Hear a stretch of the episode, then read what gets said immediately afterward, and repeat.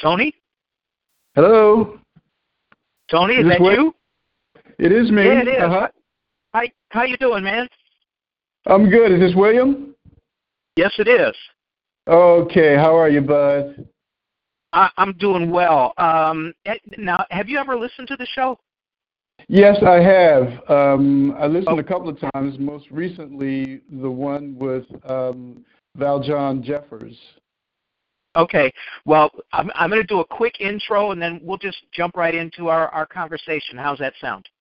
It sounds fine. Sounds great. All right. Do you have any questions? Uh, how long are we going to talk? We're we're going to talk for officially it's two hours, but it's not going to seem like that to you. every, every, Tony, everybody freaks out when if, if and when Jarvis tells them that it's a two-hour show. But yeah. I will be very, very honest with you. There has been nobody who has felt that it's been particularly on, onerous uh, in time, unless they had some other engagement they had to go to. Gotcha. I'm really kind of. I, I've done this enough. Well, shoot, you've done it enough. Yeah, I have, but not for two hours by, by myself. Trust me. If, if it really gets bad, let me know. Let me know. But I, I don't think it will. First of all, you're so damn interesting. well, I do have a lot to talk about, so um, right. you know we should have a lot of fun. Yeah, and you know, I'm I uh, you know, if, if I ever have the good fortune to grow up, I want to be just like you, okay? Oh man, when I grow up, I want to be like me too. Oh, okay. All right. Well, uh, hang on. Let me just do this intro, and then we'll jump right in. Okay. Okay. All right. Hello, everybody, and welcome to the Genesis Science Fiction Radio Show, a service of the Black Science Fiction Society.com website. My name is William Hayashi. I'll be your host tonight. This is the December 7th, 2018 edition, and being um, probably one of the, for, the, the foremost Japaneros in media, this is normally a national holiday for me. Um, I do celebrate Pearl Harbor Day. My dad did. It's been a long-standing tradition for the Japanese half of my family. But we have such an you know an exciting guest tonight that I, I just couldn't pass it up. Um, and uh, I, I hope you stick around for the whole show. Tonight we have uh, Tony. Tony, how do you is your last name uh, Regusters? That is correct. You win the Regusters Family Award. Okay, and and he is coming to us. Uh, you're you're somewhere on the East Coast, if I'm not mistaken, right? Yes, um, I'm living in Baltimore now, but uh, lived and uh, worked in Washington D.C. for over 30 years, William. Wow. Well, welcome to the show, and and seriously, thank you for doing this. I know that sometimes it's tough to get get time away on a Friday night. You know, people do a lot of things on Friday nights. So I'm I'm very grateful for you to take the time out to uh, to join us. Well, I was very pleased and honored uh, that Jarvis uh, invited me, and I'm looking forward to my discussion with you and uh, things that we're going to chat about and cover. Well, thank you very much. And for for those of you who don't know anything about Tony, just try doing a Google search with his name and uh, you know, oh, oh, you know what? Let me just look. Google says hmm. there's only 23,500 results for your name. Now, of course, it's not all you, but that's still pretty damn good. oh my god!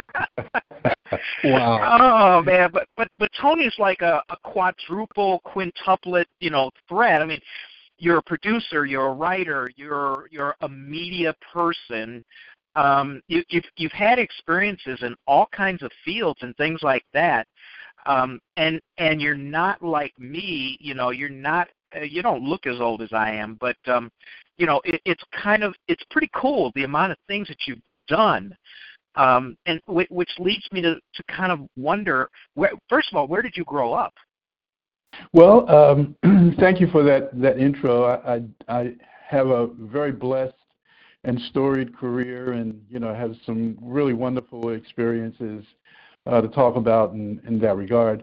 But I was born and raised in the city of Philadelphia. Um, had a, a Catholic school education there. Um, went to Temple University, uh, transferred um, to Howard University, um, and uh, that was after um, a stint uh, during the Vietnam era when I'd been drafted and served in the military. I was a military policeman on a nuclear missile base in South Korea. Wow. And that's actually where I started writing science fiction around 19 years old uh, when I was on that missile base. Um, it's around 1968, 69 uh, as an MP there. Um, isolated place uh, deep in the mountains of South Korea, um, about mm, maybe 50 miles from DMZ.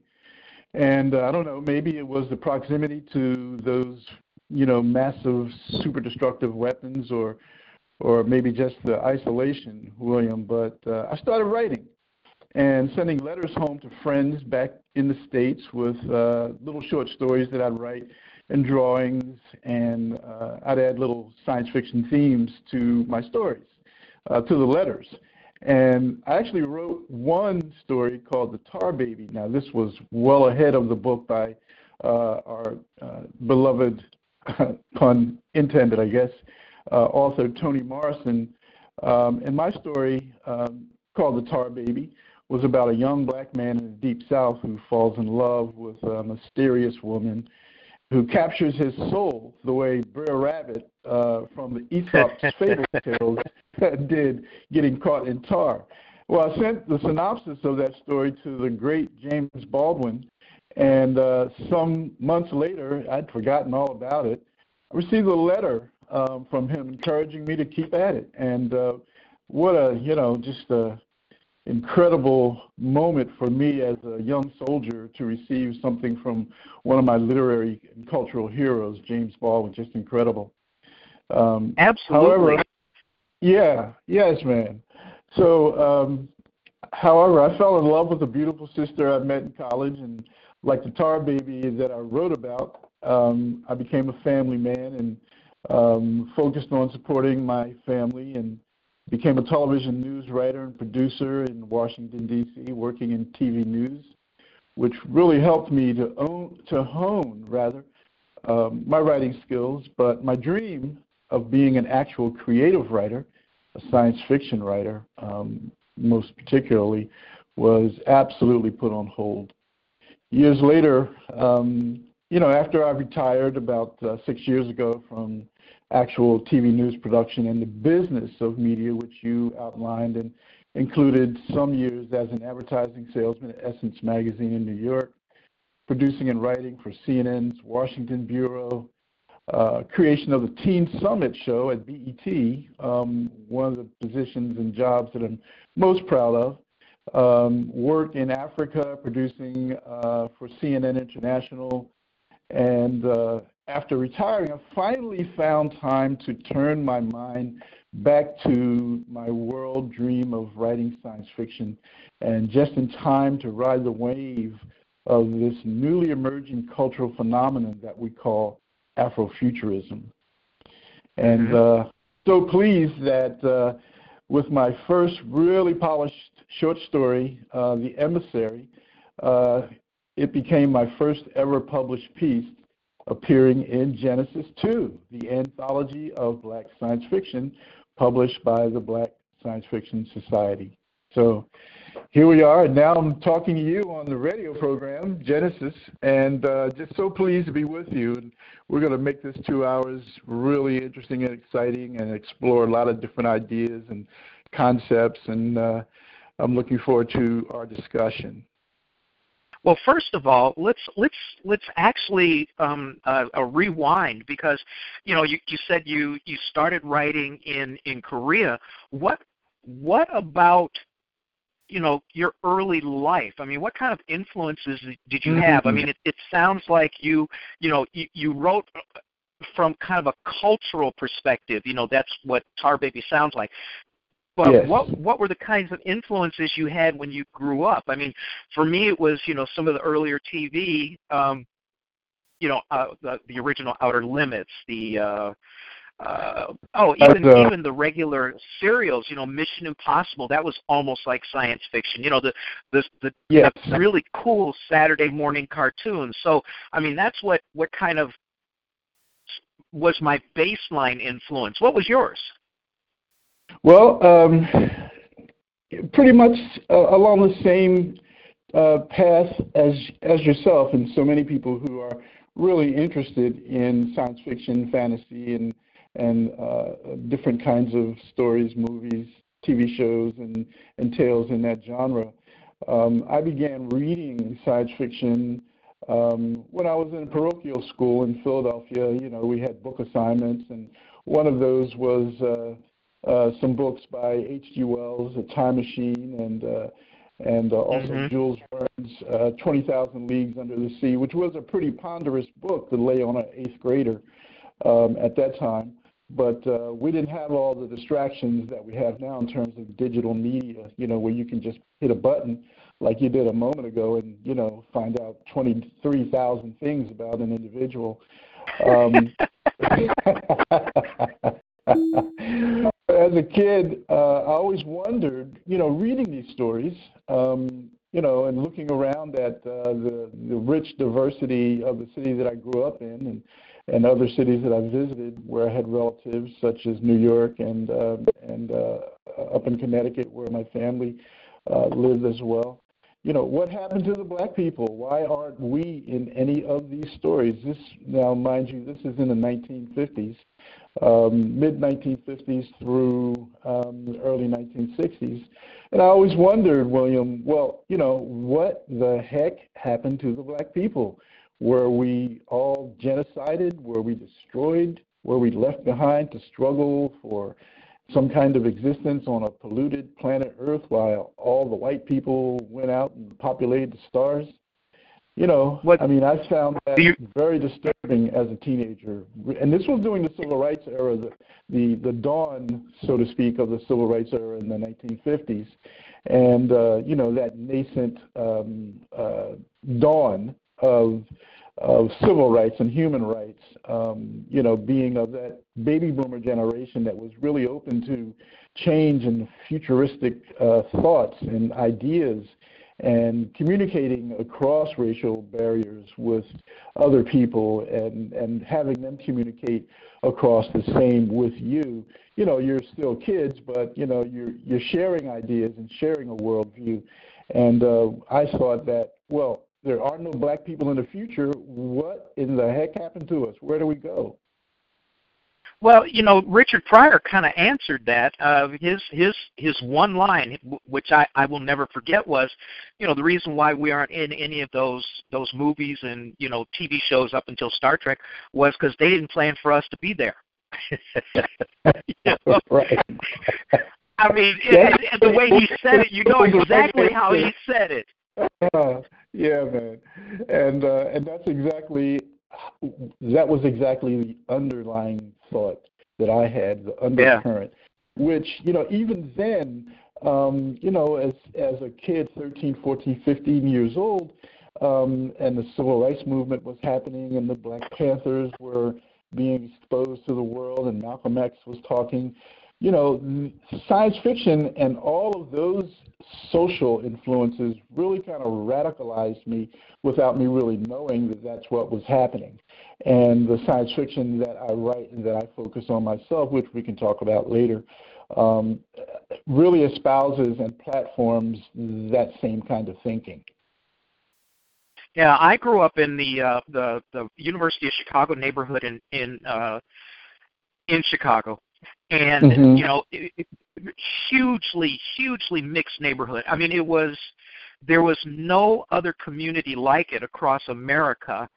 Um, mm-hmm. And and we we figured that out because uh, the the high school I went to it was called Kenwood High School. It opened up kind of on the south side there, um, and we were probably the most studied high school sociologically in the entire nation because we had a completely mixed student body, uh, various classes from working class all the way to you know children of Nobel Prize winners. As a, for a while there, uh, the University of Chicago had the highest number of Nobel Prize winners per capita of any place in the in the world. And and we didn't have riots. We didn't have um, we didn't have the racial strife. That is not to say, I mean, obviously, two of the most famous gangs of that era came out of, you know, that that that South Side area of Chicago, you know, the Blackstone Rangers and the Disciples, yeah, and they. Yeah, both of them. I heard of. We heard about them. Yeah. Mm-hmm. Yeah, but you know, I I was lucky. I mean, you got yours from a, a you know a Catholic school upbringing. My dad was a science fiction fanatic, and he had practically everything written in the golden age of science fiction in in his study.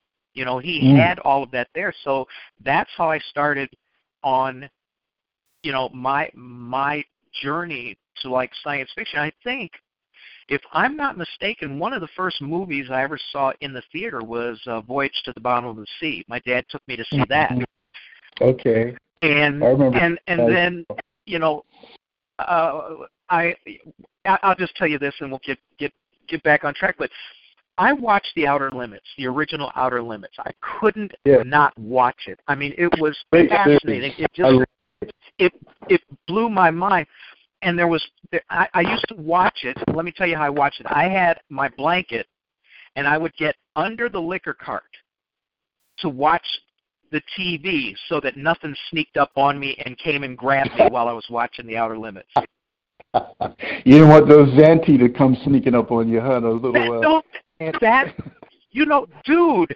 that is the nightmare that I had for like 20 years after I saw that show. And it got to the point where when those Zanti little misfits would show up in my dream, I would just Yes. say "eff it and then w- and wake up. I would just wake oh. myself up because they scared the you know what out of me. So yeah, Yes. I mean it sounds like we had a lot of the same kind of influences um, Absolutely. along the way. Um, now, did you? What about the writing part? Did you write in school other than you know, other than for like classes, you know, composition and things like that? But did you have a penchant for writing when you were coming up through through school? Well, the nuns told me that I was an excellent writer, um, but I was also an artist. I loved to draw, to illustrate. I was a really fine illustrator, and Okay. um, I have been I should have been doing my studies in class, but uh, there were some classes that were extremely boring to me. And what I would do is sit there, uh, pretend that I was listening to the nun, but I'd be drawing little cartoon series with panels and everything. You know, I was a big Mad Magazine fan in those days, and some of the illustrators, cartoon illustrators from Mad Magazine, were just so excellent. And uh, you know, I followed that uh, that style, the Will Eisner style, and different people of that genre, and um, you know, really had a great time in class, just kind of disappearing from what I should have been paying attention to and creating these little um, episodes, hand drawn, which I would then sell to different kids for a quarter. So I would write and draw, and these all the, all my stories had these little science fiction um, kind of spiritual themes running through them. Sure. And it would only be like one one page, like eight and a half by eleven, you know, divided into uh, uh, maybe six six different frames, and uh, you know, and so I would reproduce that by tracing uh, the material, and then I would sell them to the kids, and they would love it. You know, so I started. this was in the, seventh grade, being an entrepreneur, you know, and a science fiction um, horror story uh, illustrator. You know, so that's where it Yeah. really began. Well, let me ask you this. You know, because of the way you drew, did um, because a lot I've talked. You know, I've interviewed. I've got almost six years of interviews. You know, podcasts and Mhm. whatnot of, of of creatives. Did did comic books play much of a role in in you know what you were getting into? It sounds almost like you jumped right into books. You know.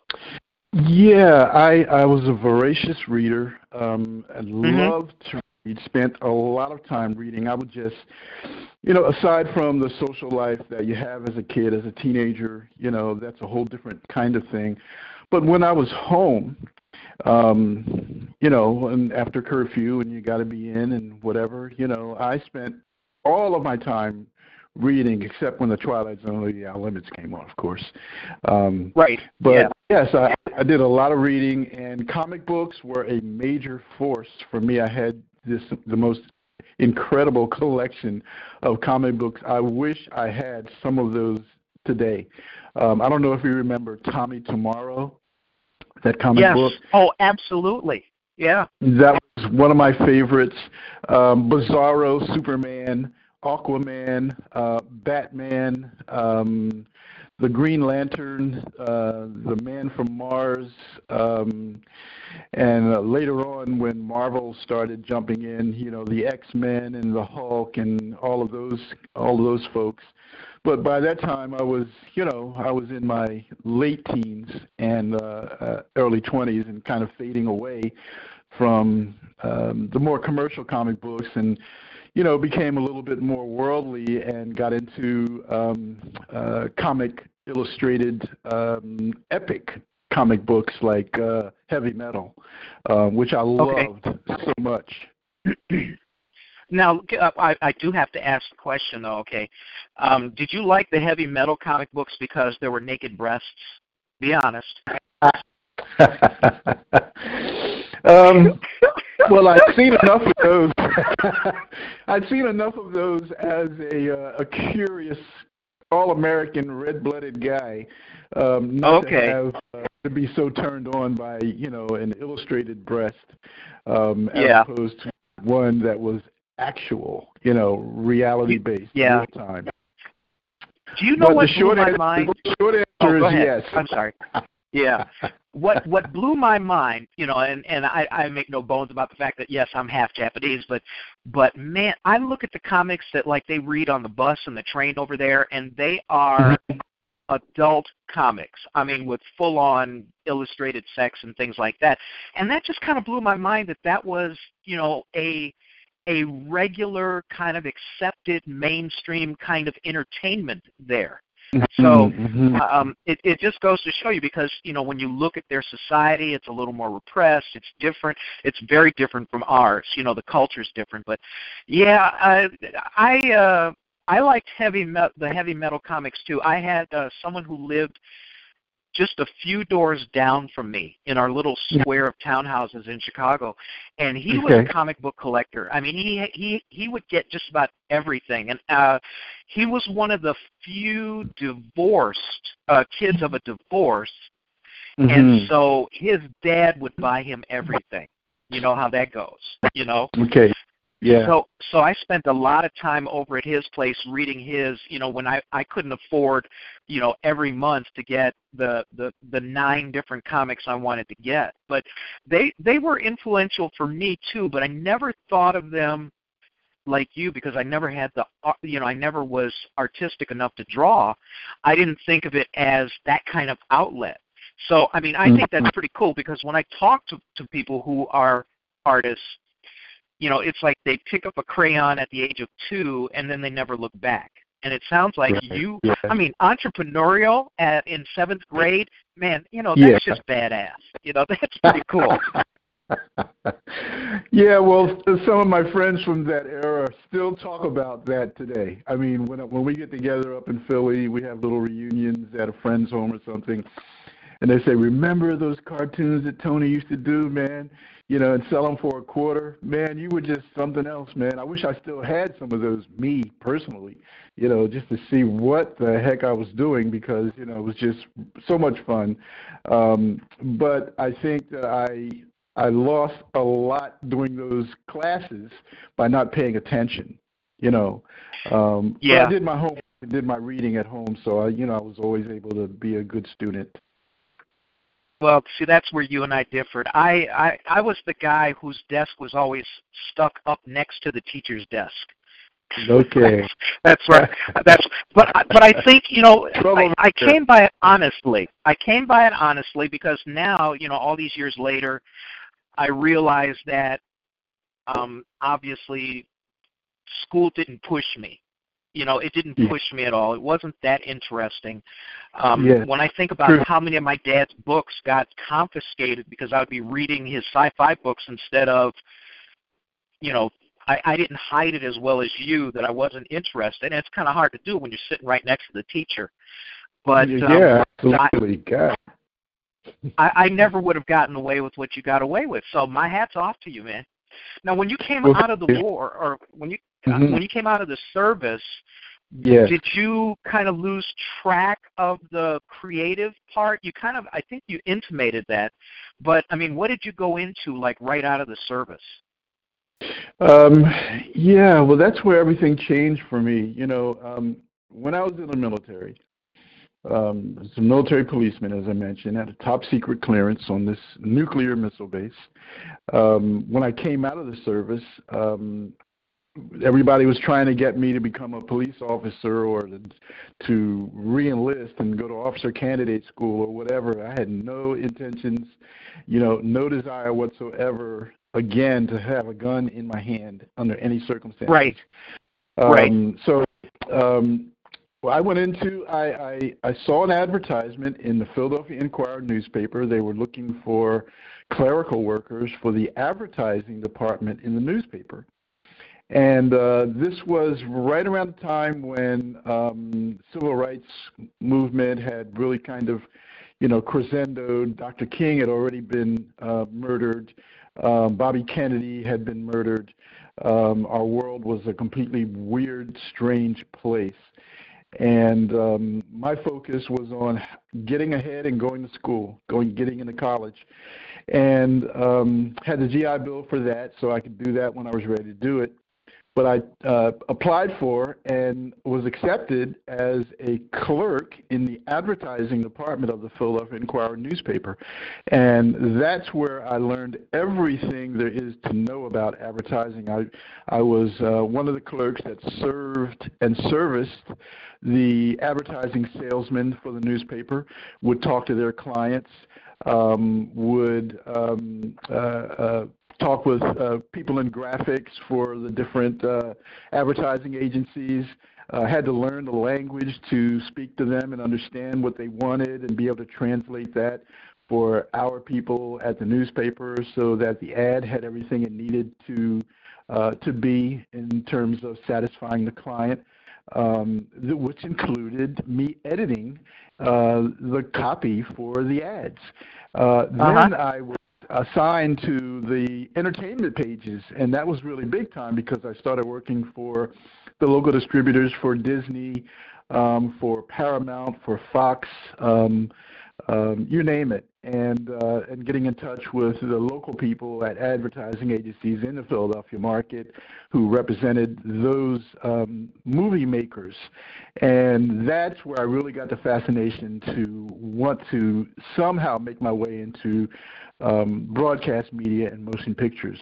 And so it all began in the Philadelphia Inquirer and um, me working as a clerk in the advertising department. I became a advertising salesman, um, went on to work uh, in broadcast at uh, two radio stations, three radio stations in Philadelphia, WHAT AM, which was an R&B station, WWDB FM, which was a jazz station, and WMMR FM, which was a hard rock underground station, and uh, everybody was coming through. And if, if there was anybody who was famous in uh, rock, uh, and they came through Philadelphia from Janis Joplin to you name it, uh, they came through that station for interviews, and you know I got to meet and hang out with all kinds of really interesting, incredible people, and uh, that just propelled me into a whole nother atmosphere of of life and and career and worldview, and it all began mm-hmm. as a little clerk clerical job at the Philadelphia Inquirer. Um, went on to um, to do so much in that world, um, including uh, an advertising uh, account executive uh, position at Essence Magazine in New York. Um, I became the um, advertising director, uh, the youngest um, advertising director of a national magazine uh, coming out of New York City um, uh, called Encore Magazine. Um, and uh, that kind of made me kind of famous. I still had my military chops, so you know I wasn't afraid to talk to anybody about anything. And I was, you know, I was assertive rather than aggressive, and um, you know I knew how to talk to people. I was very persuasive, and I was very creative um, in my sales pitches. Um, there was one sales pitch that I did um, at Grey Advertising, and I was told that the woman who was in charge of media there was just a, a royal queen, and you couldn't, uh, you know, she would smoke a cigarette and read through her tally sheets while you'd be talking with her. And so I was hearing this from other advertising salesmen. So I figured, you know, like Tony, how are you going to break through and get to this woman? So I put my creative cap on, and I went out and bought this hand puppet of a tiger, and I had a flip chart presentation. And we didn't have any kind of digital, you know, anything related to a laptop. They weren't even anywhere in reality at that time. Everybody was still using uh, IBM Instamatic typewriters, and sure. um, so I went in, uh, talked to the woman, you know, um, and she went into her cigarette puffing thing, and you know, I was doing my little flip chart, and then I I changed my voice and I said, "All right, I want to really get your attention now." And she looked up at me like, "What is your effing problem?" and she saw this hand puppet at the edge of her desk, and me talking with the hand puppet. You know, not ventriloquist, but I captured her attention, William. And then I had the hand puppet do the rest of the presentation. She said, "Stop! Stop! Stop!" I want my staff to come in here and see this. She called her whole entire media staff in there to watch me do this presentation for Essence Magazine with this little hand puppet and I absolutely got that account. Well, see, you know, that's that's okay. There's two things that I think of immediately when you do that. First of all, obviously, you're you're you've got creativity up the you know the wazoo, but the other part that I don't think people realize is back then, in order for you to distinguish yourself being a black man in business during that, that yeah. time period, you had to be prepared to do twice as much to get half the credit. You know, and, and people go, "Oh, that's just a cliche," and I go, "No, no, that's not a cliche. That's reality." No. Absolutely. So, so for you, plus you're an, you were an overachiever. You know, you obviously didn't have the sense of a houseplant working for three different radio stations at one time. No. I mean, how? But how cool is that? I mean, that's that's how that's how things happen. You know, if you have a creative bent, and yeah. you know, it's not just it's not just oh I can do a, a you know I can I can bust out with a psychotic puppet show or something like that. But yeah. I mean, when you look when you look at how you were, I mean, you the kind of entertainment that that entertained you, the kinds of things that you were drawn to, and and the way you managed to execute your life you know almost you know from obviously from seventh grade you you had a creative streak that sounds like it wasn't going to be denied you know what i mean no you, you were not yeah. going to let it be tamped down you weren't going to have somebody tell you dude you know lighten up you know what did what did they say uh straighten up and fly right you know, that, yeah, that doesn't seem like that would have been in your nomenclature at all. No. No, no, man. And I I credit um, three entities for that. Um, one being my parents. Um, okay. Two being, two being um, my education in Catholic school, which infused me with tremendous confidence and a sense of you know, having a, a duty to problem solve, uh, especially in in the social uh, in the social continuum, and three, uh, my military service, which gave me a deep sense of, no, this is going to happen. I'm going to do it. Never surrender was, you know, my credo. Never surrender. Never give up, and uh-huh. never take no for an answer. Never take no for an answer. Push ahead. And with and being an MP, I had um, you know unusual an unusual level of authority as a kid soldier. I was only 18, 19 years old. I got out of the military um, when I was 21. And um, by that time, I was, you know, a fully confident young man, um, you know, just ready to take on the world. So I thought. Yeah.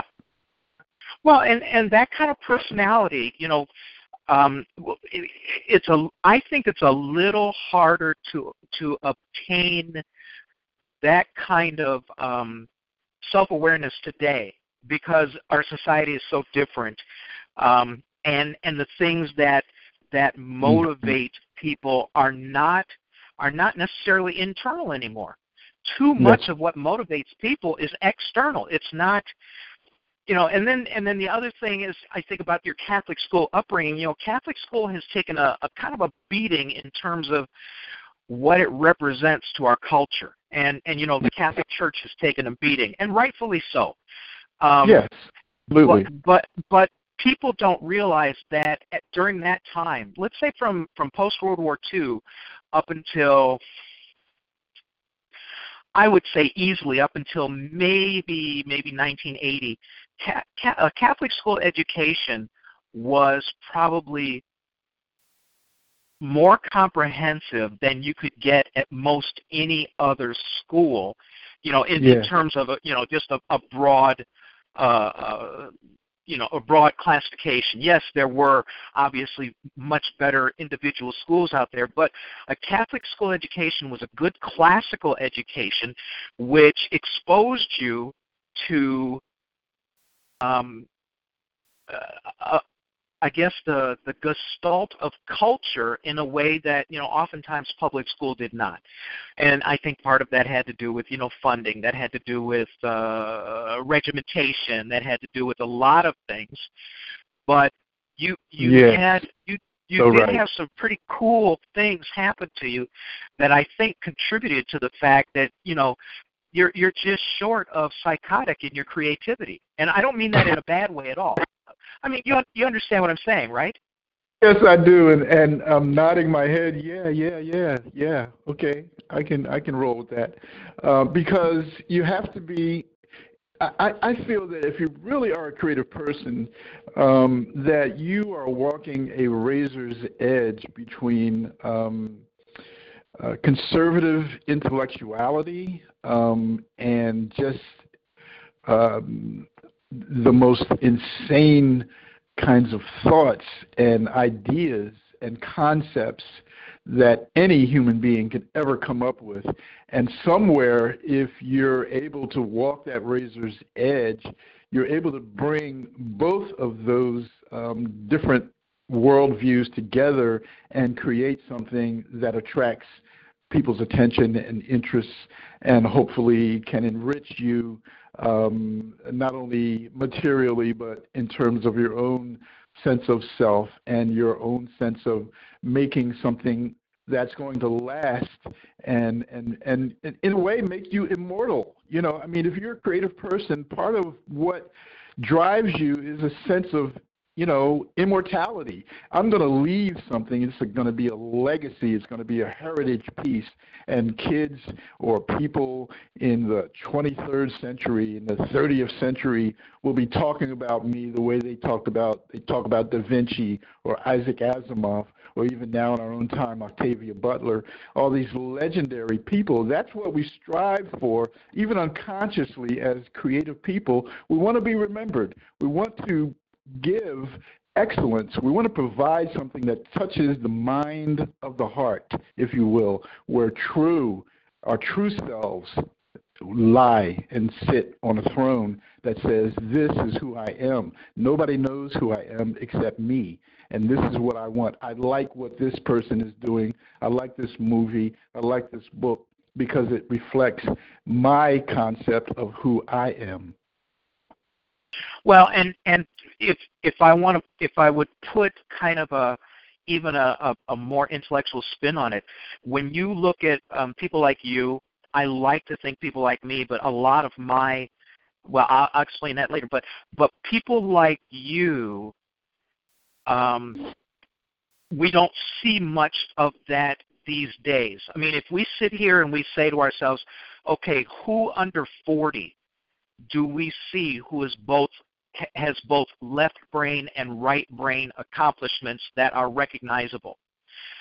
It's not it's not as common because I I think and and I think part of that goes back to that classical education or mm-hmm. you know the experiences that we had in another era that we don't have today. Okay, Yes. um, you have you have you have schools right now that accept papers from students that use texting nomenclature. You know, Yes, that's, a right. WTF moment for me. You know, Yeah. or, or or you have schools that are not teaching cursive because everybody needs to have keyboard skills. You know, Yeah. uh, what if you become famous with your stupid ass keyboard skills like Mrs. Uh, uh, Mhm. uh, Mrs. Uh, Fifty Shades of Grey, who did her her book on her BlackBerry. Okay, yeah, I, I have to admit, doing a book on a BlackBerry using only two thumbs. Okay, that's good, even though it was a crappy ass book.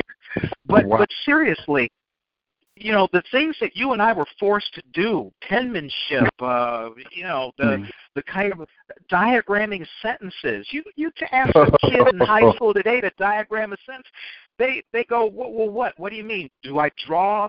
You know, if a train leaves New York at 55 miles an hour, do I draw the train and the tracks? Is that what you're talking about? Right. No, you Yeah. you know.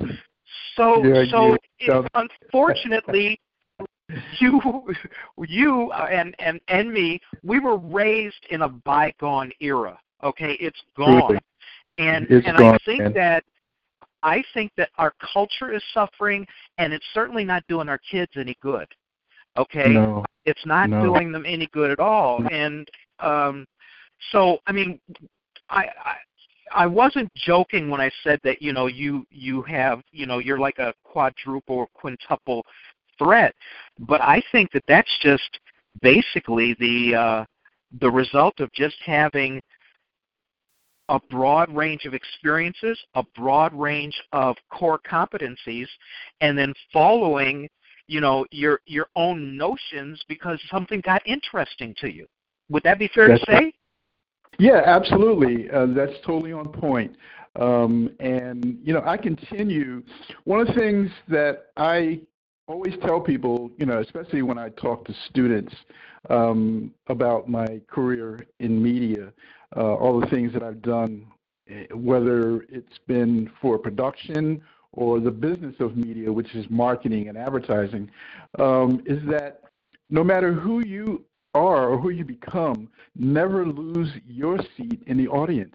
Because once you do, you become institutional. And once you become institutional, you have to flow within the steel and concrete parentheses imposed by that institution.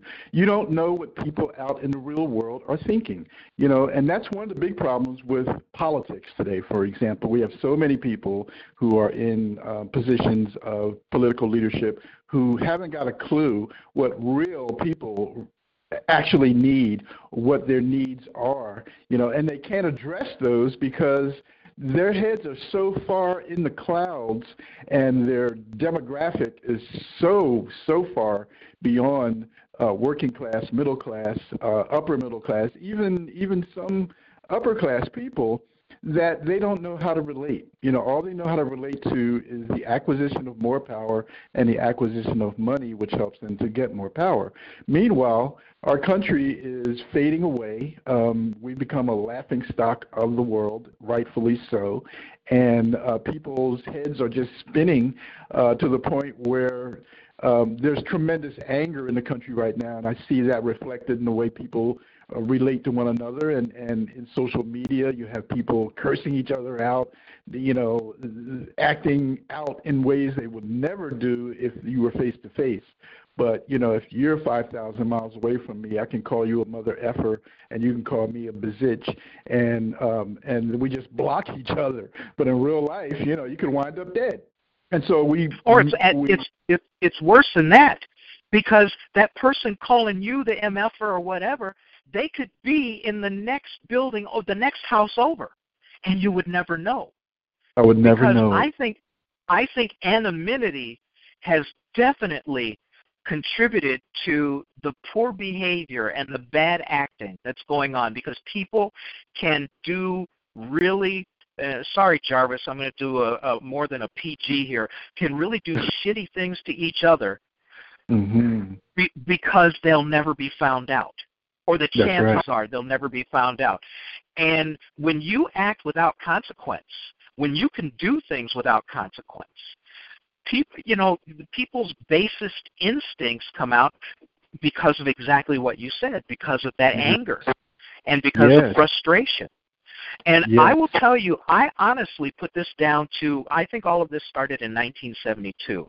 And do you mind if I run this past you? Because I'm interested to see what your take is. I Please think do. all of this started in 1972 when Richard Nixon declared war on the intelligentsia because the mm-hmm. anti-war movement in this country came out of college and high school campuses. That was yes. the last year that our country, that our that our government, that our our our leadership had any kind of commitment to education because it was education was now seen as a threat. Okay, so what do we see? How is that reflected in schools? All right, I'll tell you how it is. I took my okay. ACT and SAT in uh, 1972. Just mm-hmm. no, 1972, 1973. All right, because I yeah. I graduated in 73. Yeah, I'm a few years younger than you, but in in white people years I'm still 189.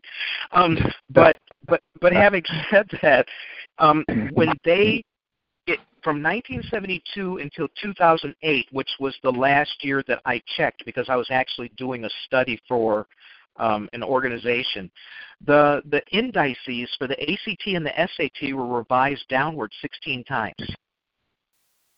Okay? Mm. When you have an uneducated populace, you have a very easily led populace.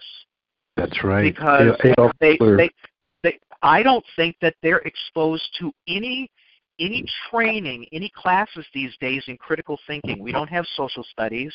We don't mm-hmm. we don't teach cause and effect. And honest to God, man, I think this is the basis for for the gross deterioration of us as a society. I mean, what do you think? I totally agree. Um, the dumbing down of America is a thing. Um, it really did happen. Um, people thought that was just kind of a little, you know, passing um, catchword, uh, catchphrase. But a cliche. Um, yeah, cliche, thank you. But uh, that actually happened, and we see it now. I am seeing some of the dumbest MFing people in the world on social media right now. It's just so disturbing, not only in social media, but in real time. You know, it's so disturbing, so scary, and I hate what has happened to our country and uh, the people in this country. And, um, you know, and we don't have leadership at the moment um, that wants to do anything to help make that better, just wants to make it worse, you know, and yeah. and that's the thing that really just bugs the living hell out of me. Um, and I express myself. I use my my uh, sense of freedom of speech very well, you know, and I don't hold my tongue or my thoughts. I say what I think needs to be said, and that's part of the journalist in me, you know. But it's also that guy in you know the the military who uh, wanted to serve the country and and wasn't going to run off to Canada and and and evade the draft, um, but because of my sense of duty, um, and even though that has changed so much since then, um, that guy is still you know, the atom of that guy is still in me. And I have a very good sense of what is right and what is wrong. And um, I will call that, you know, in a minute. Yeah. Yeah. Well, okay, then then that leads me to the big question for the night. Um, obviously, we're kindred souls. You know, we we've had a lot of the same experiences, and we certainly have very very similar perspectives. So, what happened with the two of us dumbasses who decided mm. to be authors when people quit reading?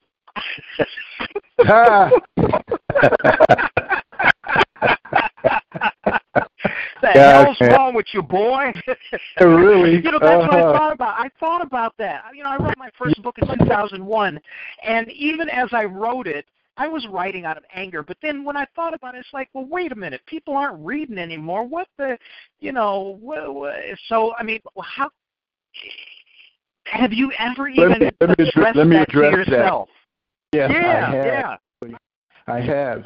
And and what I came up with uh, some years ago, uh, understanding that because one of the, one of the courses that I took in college was educational psychology um, with the intention of using that coursework to apply to children's educational television. That was a goal of mine. Sure. Um, I was sure. so impressed with Sesame Street when I came out of the army. You know, I still had that uh, soldier's head, and I still looked at the world around me with a soldier's um, perspective. I saw a lot of waste. I saw a lot of stupidity. I saw a lot of undisciplined behavior. Um, I saw um, the clay feet of our society. Um, now um, immersed in rushing streams of lava, you know, and and seeing all of this at 21 years old and wondering what in the hell am I going to do to help change any of this, you know, and I my decision right. was to go into media. Now, coming back full circle to the illiteracy of our current um, generations, um, what I foresaw was that exactly what you just laid out, you know, in terms of the dumbing down of America and people's inability to have a sense of you know, appreciation of literature, classic or any level of it um, was to then go into visual media. Um, so I, you know, I, I majored in film and television production, and that's what got me into that business.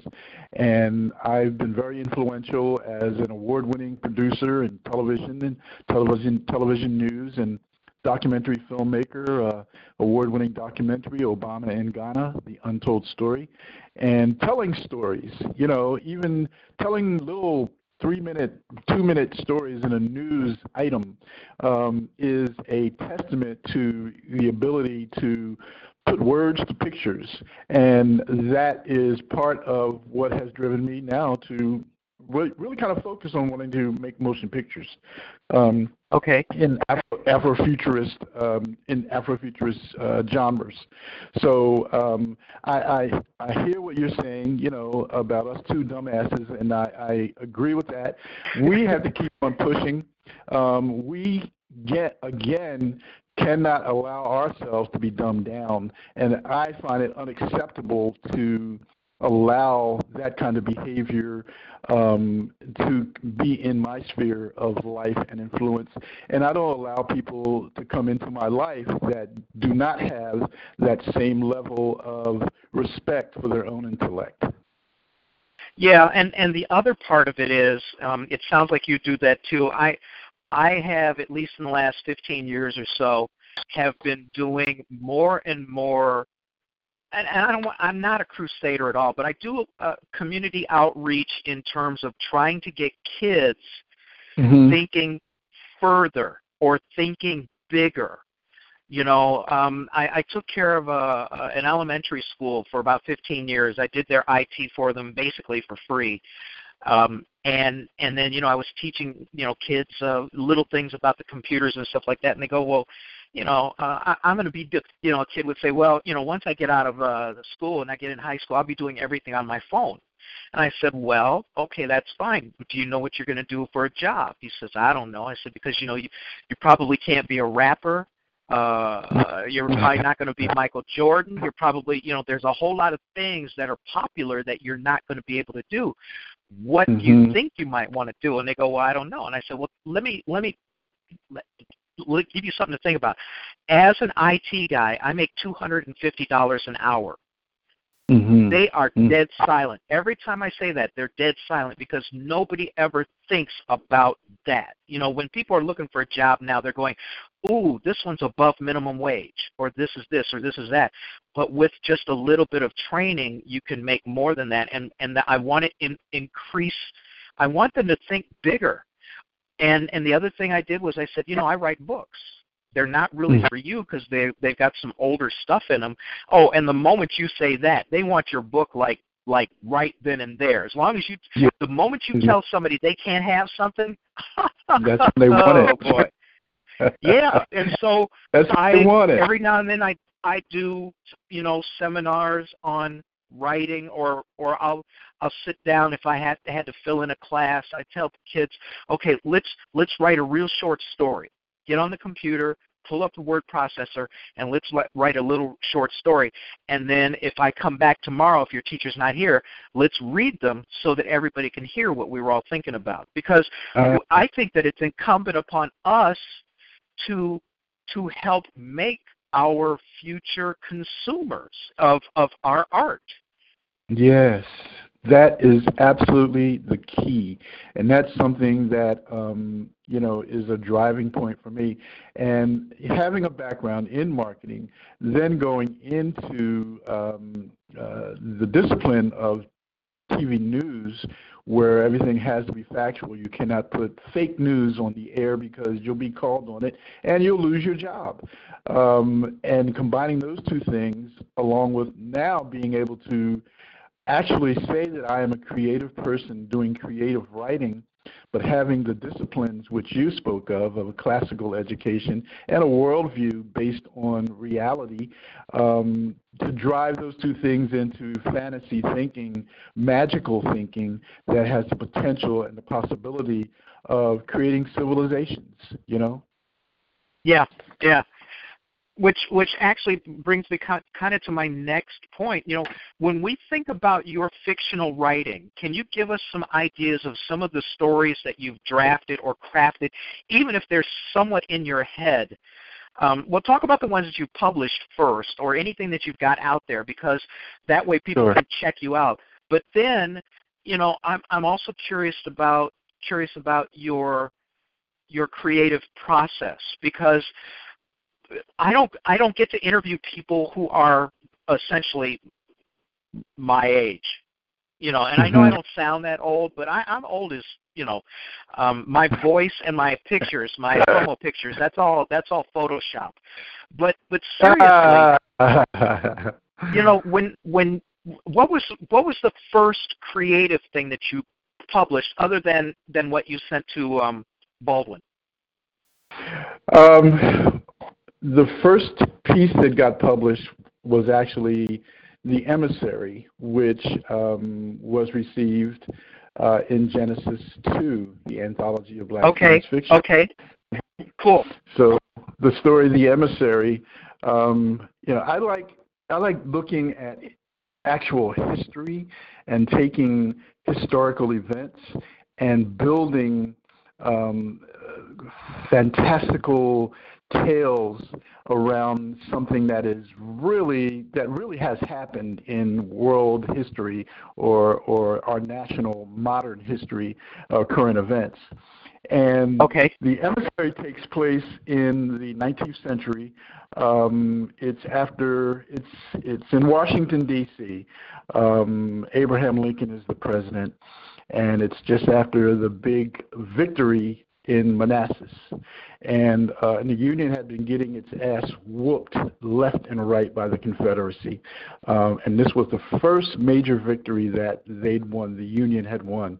And um, uh, it, uh, Lincoln is ebullient. He's, he's, he's, he's in a very good mood. Um, but he's being he's been visited by uh, abolitionists and people you know like Frederick Douglass who he held in very high esteem who wanted him to take action to um, free the slaves being held captive uh, for many generations in the South and places sure. in the North as well.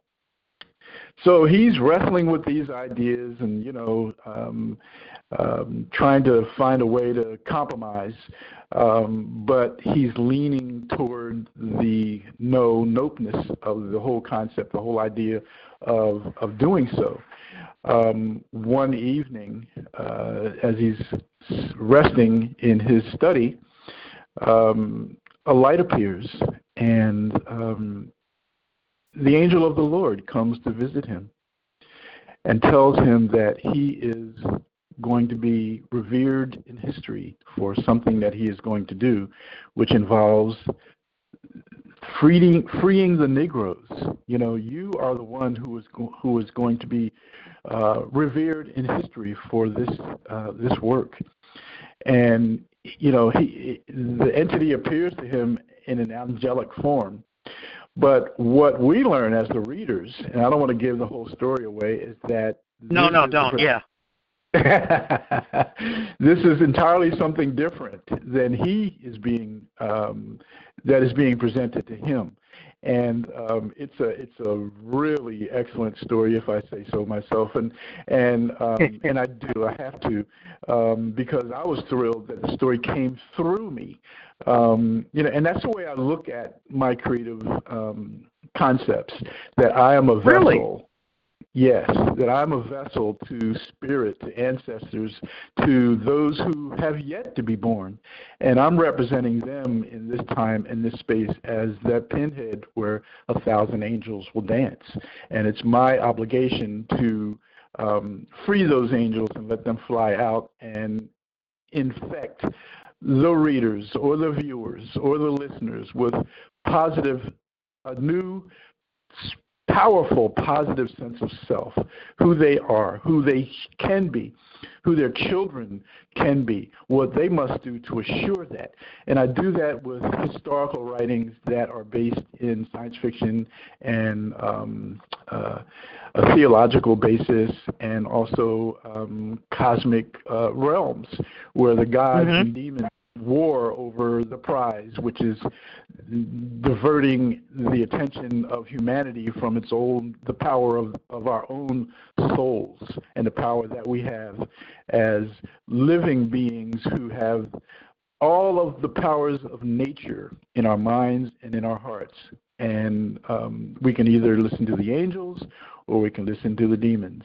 And the, that's where my stories really kind of um, gel. You know, it's all about the battles and the wars between good and evil. Sure. It, you know, I, I get that. I see that in you, and and that also makes sense. You know, peripherally from you know you coming up through Catholic school and things like that.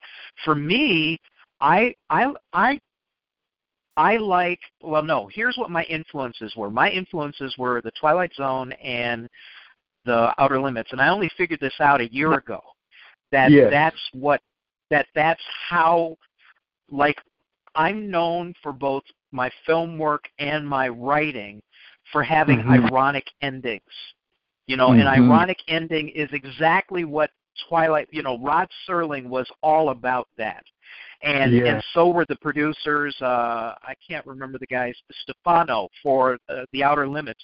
Outer Limits, yeah. About mm-hmm they were about an ironic ending, and yes, all of twist. my, you know, I yeah, I have uh, like I have a short story that was published in a, a, a magazine that has a uh, the first mission that rotates out of our universe and when they leave our universe to get to the you know mm-hmm. the, the the nexus of the multiverse they actually find the creator of all things what Ooh. we would call God. And, okay. and wow. what happens when that happens, you know, mm-hmm. and and the ending is mm-hmm. ironic. Um, the the the trilogy I wrote, and you know, I'm not trying to just talk about myself, but I'm just trying to give you an idea of how how warped I am.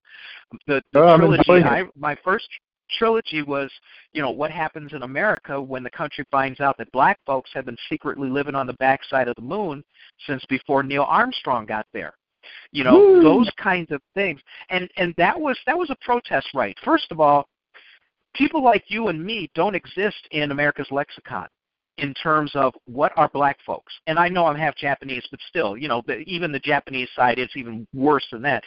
But there are no middle class upper middle class educated um, even urbane, you know, normal, normal hmm. people, normal American black folks don't exist. You know, I'm not a rapper, you're not a thug, I'm not an athlete, you're not, uh, you know, all the things that we're not. You're not Oprah, I'm not Michael Jordan, you know, in terms of, you know, wealth or or endeavor. And the, people yes. like you and I don't exist in the lexicon. And the thing that I, I, I do, I apologize, I apologize to the people who are listening, but I do say this a lot. But you look at the pushback that Cosby got when he did his last show, where he had a black doctor marry a black lawyer, and they had teenage kids mm-hmm. who had white problems. You know, yeah. they don't realize that those those blacks do exist. You know, even even Asian families with the same motif exist. People, non-white people, you know, non-wasps, mm-hmm. have the same type of societal imprint. Yes. Okay. But you would never hear it in today's media.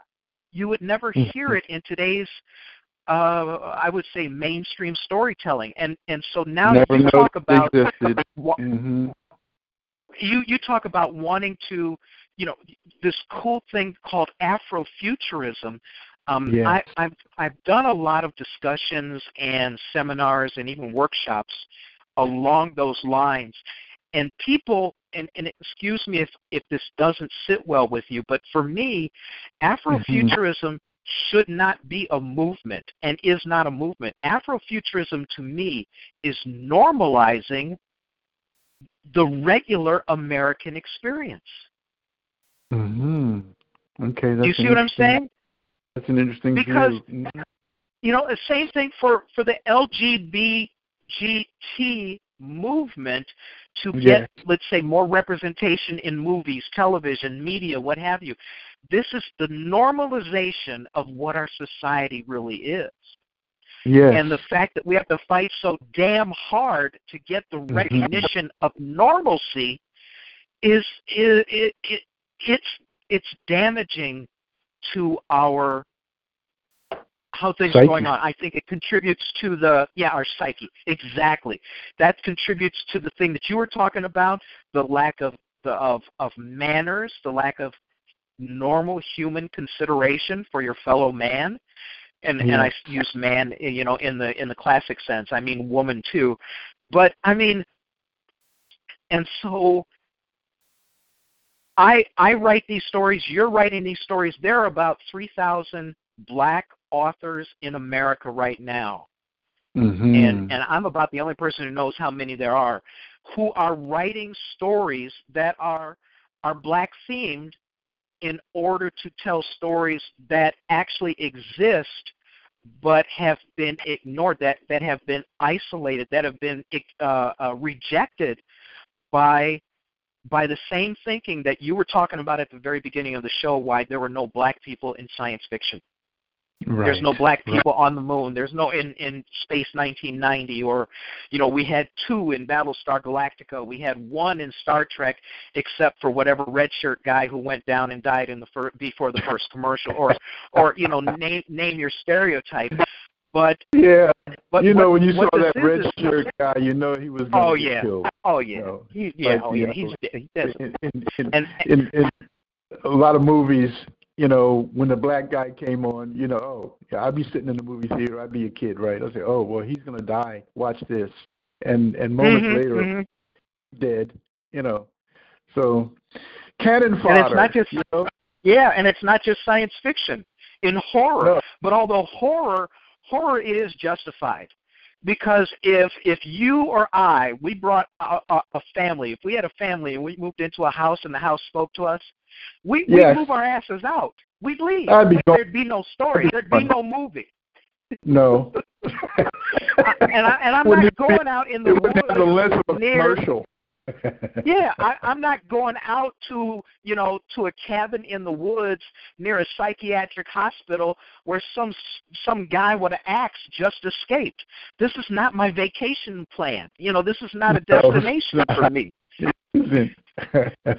Sorry. Oh. So The when you think about what you uh, the severed heads were a little too much to take. You know. Yeah, yeah, and and you know, oh, or or how about oh, the electricity went out, uh, and and I'm a white girl. Let me just go take a shower. How many black folks are going to do that? You know, men or women. If the Yes. electricity goes out, are you going to take a shower in the woods? Hell no. Oh, hell no. Hell no. And and I've never seen so many. I've never seen so many people run away from somebody trying to kill them, and you know inevitably somebody's going to fall. I Oh, yeah. never seen Oh, yeah. fall in real life, you know. And I grew up in in a in a really tough urban city, and um, you know you had fights break out all the time. You know, Philadelphia Sure. was a gang town, a gang town like Chicago and New York. You know, we had our we had gangs all over the city: Italian, Polish, Jewish gangs, um, Right. Gangs in our black neighborhoods, of course. And um, you know, when people ran, they ran. Nobody fell unless somebody jumped on them. You know, that was the only reason. But in every horror movie that I've ever seen, you know, when somebody's running, they always fall. You know, here, co- here Oh, comes yeah. fall. Oh yeah, You know, yeah. and they always get it. So- you know.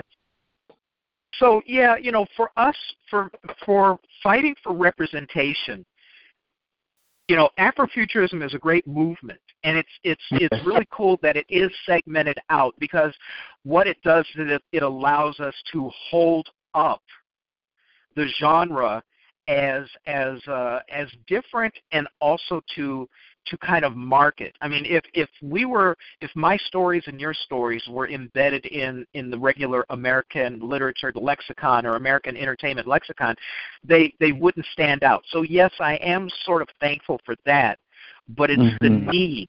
It's the need that's such a shame, you know.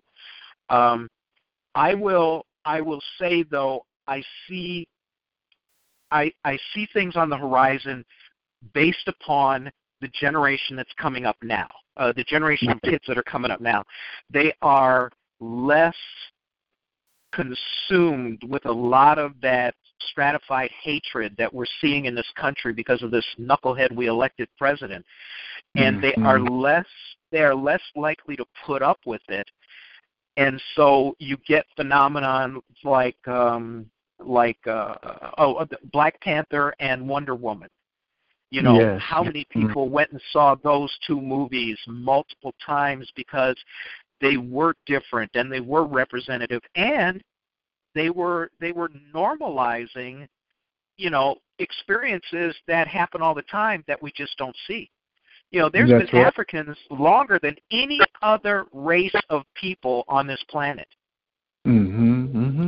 Why why why now do we have some sort of big ass blockbuster more money going to them than anything else? You know why why was that a phenomenon? Well i think people responded to it because not only was it different and it was pretty well done but also i think one of the things the thing that struck me about black panther was the nobility of even the the heavy you know the killmonger guy. There was there was still a nobility to him and he still played by the rules Mhm.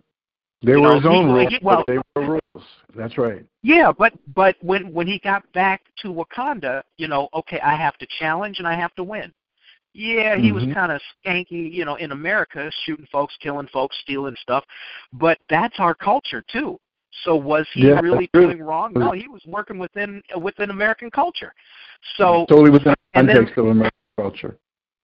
Yeah, and then to see there was a, a meme uh, uh, that went around Facebook a couple years ago, right after Wonder Woman came out, Mhm. and this teacher in first grade was eavesdropping on a bunch of girls who were sitting there uh, who had seen Wonder Woman and they were deciding who gets what powers so that they didn't have overlap and they didn't interfere with each other. Think about that for six year old kids. Six year old mm-hmm. girls are talking about, well, we're all going to be superheroes, but let's let's have different powers so we can all do different things. Yeah. I mean, that that narrative is something that that I don't think we've seen. I can't remember. You know, first of all, all our superheroes were supposedly guys, white guys, up until a very short time ago. And people go, "Well, Black Panther's been around for X," and you know, we had uh, we had uh, uh, you know, I'm so old I can't remember the other ones, but uh, oh, no, Spawn wasn't. Well, anyway, and but but the fact of the matter is, we're seeing a level of societal acceptance by young people that that hasn't been present before, and I think that's also one of the things that's galvanizing the the separatists among us, the hate mongers, you know, um, Mhm. because what they're seeing is they're seeing a societal decline, and they also know in this country whites are due to become a minority in the 2030s. yes. Okay, That's and, right and that, yeah, and I think that there's, I mean, Barack Obama really galvanized the panic of of the the, the small-minded, you know, nationalists among us because they thought that their white privilege was was evaporating. Mm-hmm. They thought it was going away. They thought, and and I have to admit, I was thinking that I was, you know, I was I was a little pissed when he got reelected the second time, and I still didn't have my white slave. I was wondering, well, what the what's going on here, you know? But that really? was just me. Um, well, I, you're you're so. yeah, they cheated us, but, bro yeah, but okay, so so given all of all of the things that are happening in our culture, um, and and I don't want to bring in you know I don't want to bring in you know the islands or Africa at this point. Let's talk about American culture. When you think about your future writing, you know yeah. what do you thematically, you know, you said yes, you're you're you think you're a conduit for stories that are that already exist or stories that will be brought to you from the future but mm-hmm. but when you think like that, it, it it suggests that you believe that there is a normalization of uh, of of being of color, but not being unique or set apart or set aside. Is that fair to say, or you know, I'm not exactly sure how you're characterizing, you know, the yeah, the I, I, I think the direction I, of your creativity.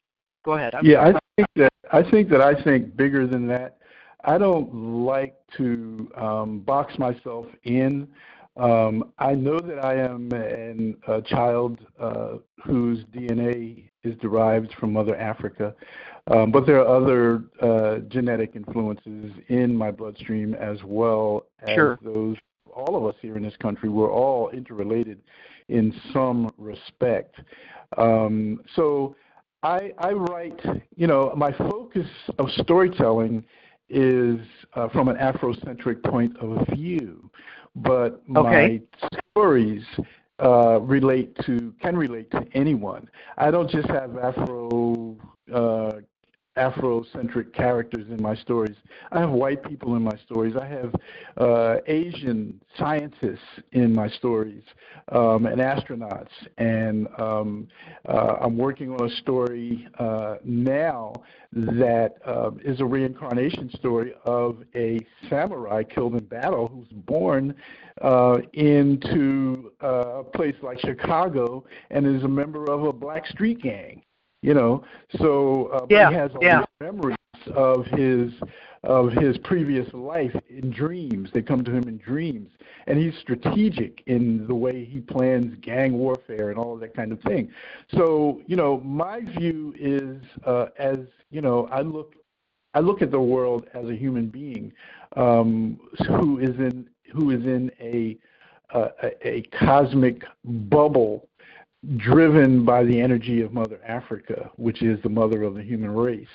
Um, and so I don't denude my mind or my creative concepts, you know, or limit them to only that. You know, I want to write stories about ancient Greece, you know, and ancient sure. Rome and how they um, really derived all of what they have, which became Western civilization, from ancient Egypt, you know, and, mm-hmm. and from Persians and from Babylon, but we don't get that. You know, we don't understand that uh, Renaissance Europe really was the product of the Moors of Africa. You know, uh, that in the year 1492, when the Moors were driven out of France, Spain, and Portugal, that was the year that um, the King of Spain and his ministers raided the library at the Alhambra and found all of these maps that helped them to understand that there were ways to get to different places on the planet sailing to places that you've never sailed to before you know? Yeah. So there are stories i heard a story from uh, a senegalese professor who said that during the time of king mansa musa that um, the Africans in on the west coast were doing trade with the uh, Indo Indio people of, of the west uh, in in the country that the countries that we live in now here in the Western Hemisphere. You know, um, so there's from a historical point of view, that's so rich for me, William. You know, to be able to mine all of that from a historical standpoint and tell these stories and infuse really interesting characterizations, um, whether they're science fiction uh, focused or uh, cosmic fantasy focused or uh, whether I'm dealing with uh, the power of the unseen over uh, a certain individual that they want to manipulate the way the gods of ancient Greece were said to be able to manipulate human beings in a chess game. You know, so I've taken those kinds of concepts, those kinds of ideas, and turned them into a um, this this is how I present my stories. This is the idiom within which I present my stories. They're all about racial memory and time travel through DNA and all kinds mm-hmm. of different ways to um, uh, you know focus on uh, the ways that we uh, are influenced by the unknown, the unseen, whether from the past, uh, unseen above our heads, invisible, or or from the future. You know, um, and I'm writing now, just completed writing a novel. Um, hopefully, going to find a publisher soon, uh, called Far Strider, and um, Far Strider uh, the the name Far Strider is what the ancient Egypts, Egyptians rather, uh, the people, the African uh, Egyptians uh, of Kemet, um, called the ascended pharaohs or nobles or priests and priestesses. They called them Far Striders because when they died and their souls or their ka ascended to the heavens, they walked across the heavens with the gods, thus became far striders. And so I mm-hmm. have a mm-hmm. story about that, and it's a story that uh, also involves uh, rebirth and, and resurrection and reincarnation at the same time. So you you stride across the heavens, but you come to a place where you encounter a portal that takes you into another time, and you're reborn as a baby in a world that needs you and the knowledge and the spiritual powers of transformation that you are uh, assigned to bring to earth by the gods that you walked across the heavens with. Mhm. Mhm. I I I really like you know your motivation for storytelling. You know where your base storytelling comes from, because you know it's I, I it's it is similar to what I do. I like to take what is or what was yeah. and put a speculative element to it to explore what could have been or what mm. what might be at a different level than we can perceive. Is that yes. fair to say about you? Absolutely, absolutely, and thank you for that. That's a great uh, comparison and um, the connection. Um, for instance, uh, one of my favorite uh, uh, series on Amazon right now is The Man in the High Castle, derived from a classic science fiction um, book, and uh, sure. it deals with that those kinds of themes. You know, alternative histories, alternative realities, um, and then the mix and the swirl of those in uh, a real time that is unexpected, you know, and things that uh, we know about in history, that we've seen in history, the history that we know of, that we accept, that we've been taught, but that there is an alternative history.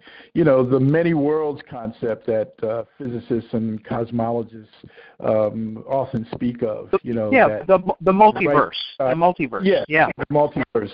Right beside right beside our world, there is a Tony and a William Hayashi uh, talking on the phone, you know, um, to thousands of listeners um, right now about the same kinds of things, you know, um, and and we don't know that, but you know the the possibilities and the potentials for all those kinds of things um, in a world without end, amen, is limitless.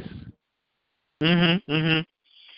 Um, you know, as as someone who's been around the block and you've done a lot of different things, uh, let me ask you this: Have you gotten to the point where you have attended, you know, any of the, you know, the, like the science fiction conventions or or comic conventions or anything like that, to to you know meet more creatives or or you know just to investigate the lay of the land because I, I'm I'm very new to that landscape. It's only been the last couple years that I've started going to conventions like that and participating in their programs. Do you you know you you press the flesh of a lot of people anyway with all yeah. of the things that you did up until your retirement and I'm not sure what you've done for the last few years but I I can't imagine somebody like you just sitting on your porch telling you know hollering at kids to get the hell off your lawn.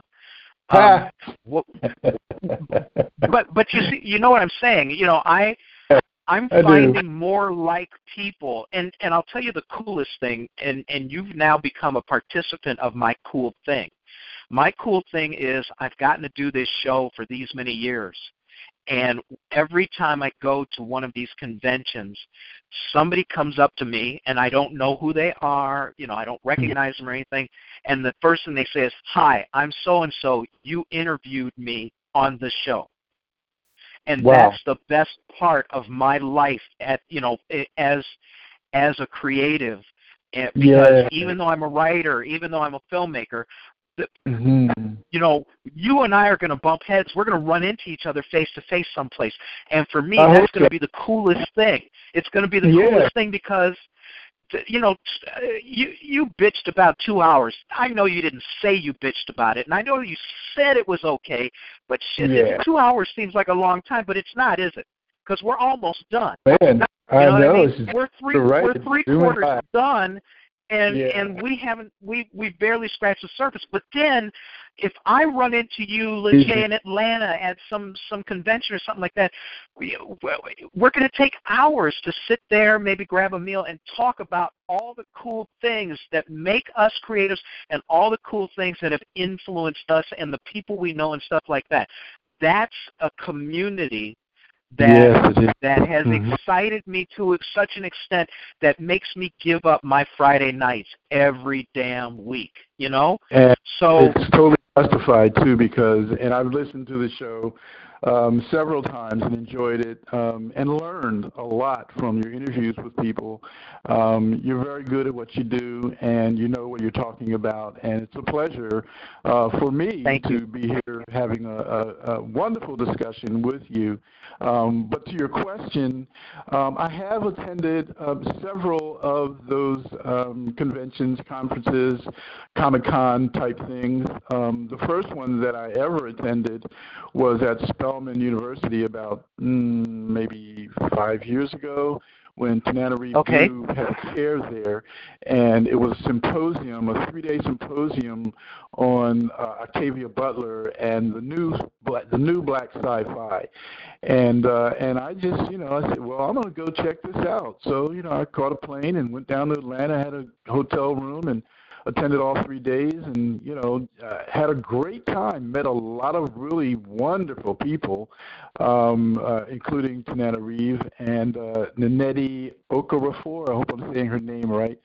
Um, Okorafor yeah. Okorafor I think that's right. Yeah. A brilliant brilliant new light uh, on in the sci-fi world um, who combines um, African Americans perspectives um, with continental African consciousness in her stories. And I'm just so fascinated with that because I love that kind of thing. And I adore Octavia Butler. I actually got to meet her. Uh, you know, working in media, you get to meet a lot of people. And I actually met her um, in Washington, D.C., and booked her when I was a producer at National Public Radio uh, on a program called PowerPoint um, which was a weekly two-hour show um, uh, focusing on African American news, culture, um, uh, different items from the African diaspora, and news from the African continent. And um, always a wonderful show, and she was a great guest on the show, uh, Octavia Butler, and so honored to have her. And what a loss, you know, for the genre and our culture uh, when she ascended into the ancestor world.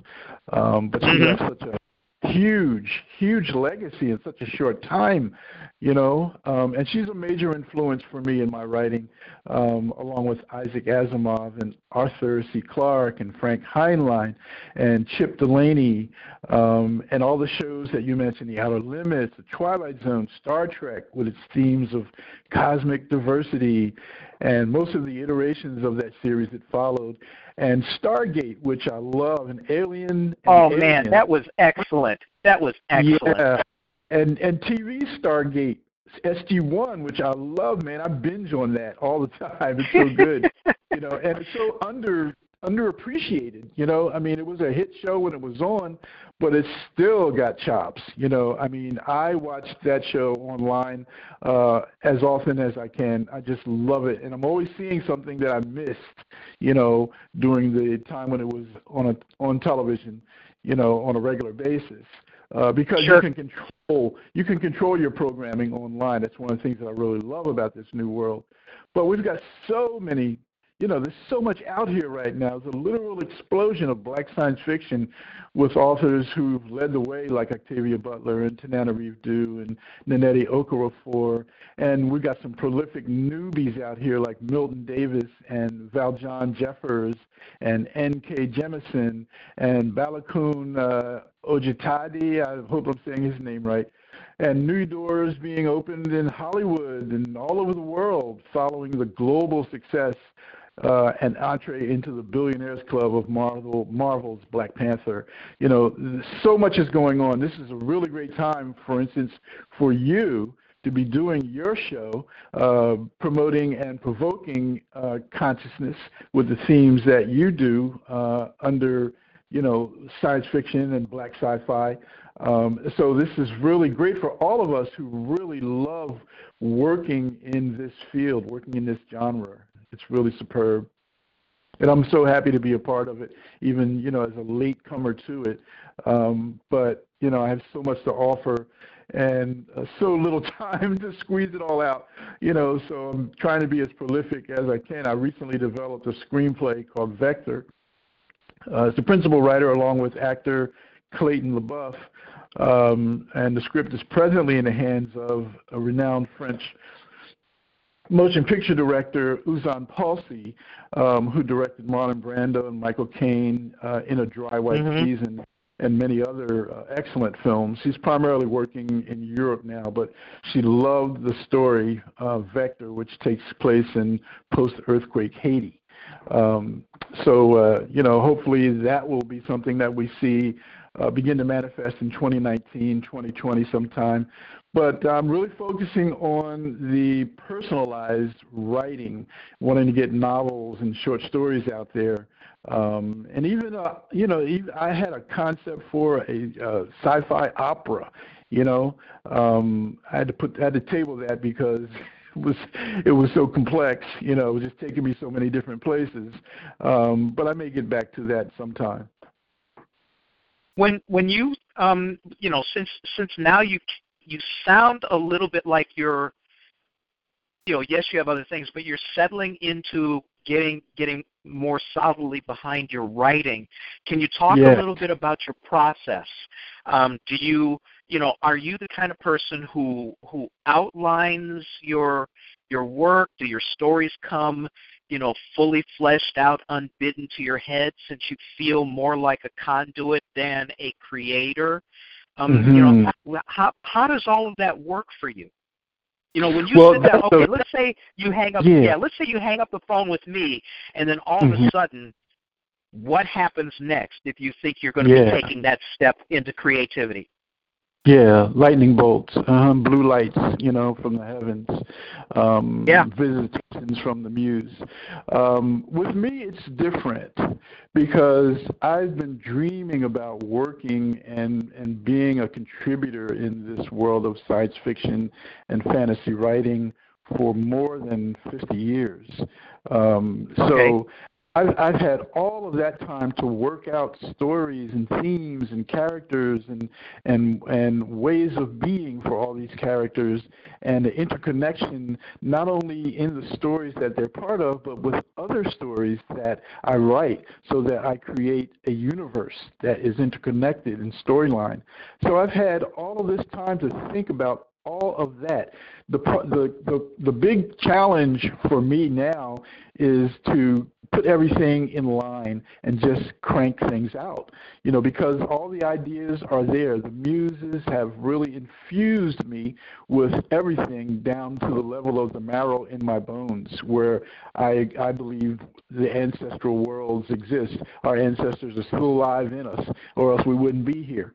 Um, so I take people into those worlds, into the worlds within, and visit those places and those people in their time, as well as the time of the external person in our real time, where the influences of the ancestors impact our everyday lives, and even mm-hmm. you know in ways that we may not understand or realize, um, but we do find ourselves having incredibly strange, odd, uh, brilliant crazy razor's edge thoughts, you know, that turn into actions.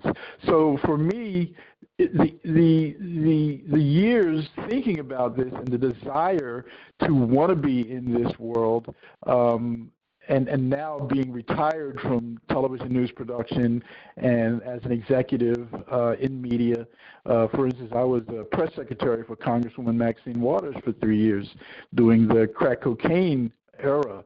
And that was just a horrific period for her and um, but the culmination and expose of what you know the federal government the crimes being committed by the federal government in uh, communities of color with crack and guns and all that kind of mess. And she was very sure. brave to be able to do that. And i was working my ass off for her you know um, and it was easy for me to get her in the news and booked on programs, you know, because people wanted her uh, because she was so vocal. But uh, you know, Teen Summit, my program that I created at Black Entertainment Television, that gave me the platform to be able to talk with black teens and also to give them a futuristic view. I did um, uh, one show that was focused on science and a vignette where a scientist, a black scientist from the future, came and visited the set. You know, but leading up to that, had a wonderful little video with um, special effects that I created, uh, working with a wonderful editor at BET. Um, you know, we had movement and spaceships and all kinds of stuff. You know, this I use uh, blue screen. You know, this was way ahead of its time. You know, um, uh-huh. all the techniques were there because I'd worked in television and I knew the capability of blue screen just because, you know, I was a producer in news and blue screen is used in sports and weather. So I flipped it and used it to create something that would uh, influence our kids in terms of giving them a sense of wanting to get into science. One of the things that I'm doing right now, William, is uh, developing uh, a new show, which is a spinoff of Teen Summit, called The 21st Century Crew. And The 21st Century Crew is a narrative show, a series um, that uh, uses um, science fiction as the Trojan horse to promote STEM. STEM education, and it takes place at a, a, charter, a charter school um, in the black community uh, in Baltimore, Baltimore City, where I live right now. Um, it's a charter school called the Einstein Banneker Academy of Mathematics and Science, and so these kids are all street kids, but they're brilliant kids in terms of mathematics and and uh, and and and uh, and science. Um, and they have a teacher who is a uh, uh, he grew up in the hood. He's come back. He works for NASA, but he works three days a week at the uh, at the school teaching um, uh, mathematics and science. And uh, and these kids do something phenomenal that he challenges them because he's he's really they've really just gotten on his last nerve with their street behavior. But when it comes down to schoolwork, they are on point 100%. But he's trying to bring them to a happy medium of behavior. And he challenges them to do something that's never been done in science before. And they create something um, really quite astounding that blows his mind um, and uh, using digital technology. Um, so these are the kind of things that I'm working on. You know, everything that I'm doing right now has a focus on science fiction, um, except uh, for my work now coming out of retirement to produce the Rock Newman Show at WHUT TV 32, Howard University's PBS affiliated station. Rock Show is the flagship show of WHUT Channel 32 in Washington, D.C. So I commute from Baltimore to um, uh, to Washington uh, once a week to produce a show. I work from home doing that, and it keeps me, you know, uh, keeps my production chops up because ultimately, what I really want to focus on, you know, and which Rock, who I love, he's just such a brilliant interviewer. Um, he knows how to ask the hard questions in a nice way. Um, you're very good at that yourself. Um, and uh, he's a, a, brilliant gentleman, and uh, he, he worked in um, boxing in, in, the in the world of boxing. He was Riddick Bowe's uh, manager for years, became a multimillionaire uh, when he became world champion. But he uh-huh. wanted to get out of that world because it was so filled, in his words, with criminal behaviors. And um, you know, as a Howard graduate, he made a proposal to the sh- to the station, and they brought a show on. Um, he'd been doing it online, and they brought a show as a major feature of their production uh, uh, content. And um, uh, I, I joined the show about three months ago, and you know the sky's the limit. Wow, that sounds great. Um, and and but you know this this doesn't surprise me. I don't see you as as I said, I don't see you as the guy, you know, on the porch in the rocking chair hollering at the kids. You know, you're you're. No, that'll be I, my that'll be my skeleton.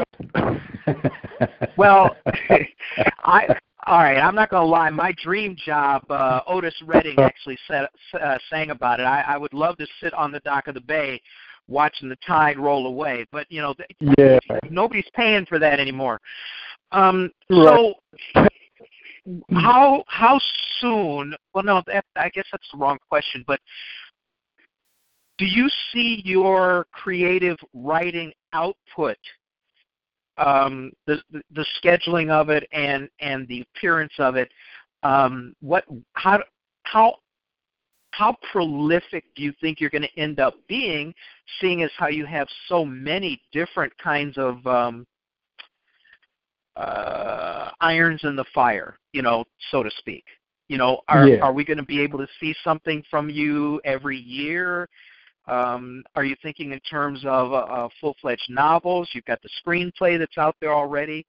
Um, mm-hmm. What what are you looking at? You know, if we if we if you come back, um, and it should be before and then, but let's say five years down the road, where yes. where do you see yourself being you know, five years from now? What do you think might happen in the intervening years, or what do you want to have have happen in the intervening years? Okay, great, great, great. Um, one of the things that I definitely see is a motion picture um, vector uh, being produced.